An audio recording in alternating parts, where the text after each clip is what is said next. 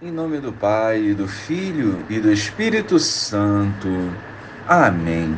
Bom dia, Jesus.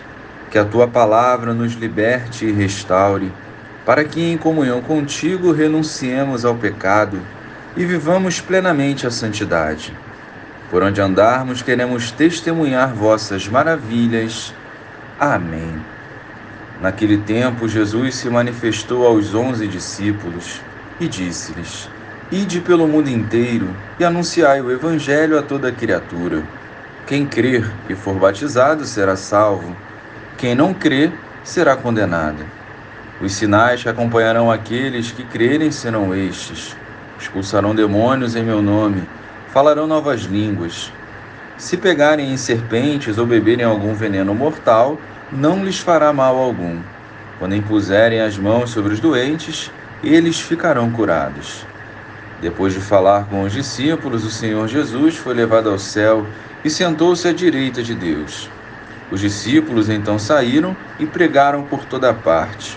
O Senhor os ajudava e confirmava a sua palavra por meio dos sinais que a acompanhavam.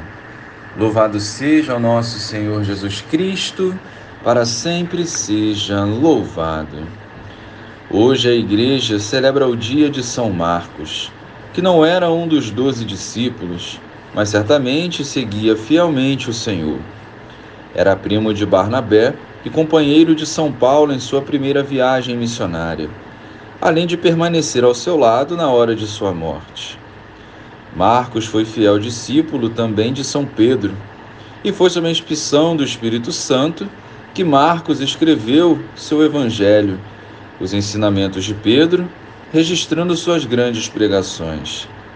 Portanto, sua principal missão foi descrever as pregações de Pedro sobre Jesus. Ele seguiu com fidelidade a ordem de ir ao mundo inteiro pregar o Evangelho. São Marcos é um exemplo para nós, para que perseveremos na caminhada e sejamos evangelizadores com os lábios e com a vida. Sejamos companheiros um dos outros na evangelização levando com coragem a verdade ao mundo, visando atrair almas para o reino dos céus. Glória ao Pai, ao Filho e ao Espírito Santo, como era no princípio, agora e sempre. Amém.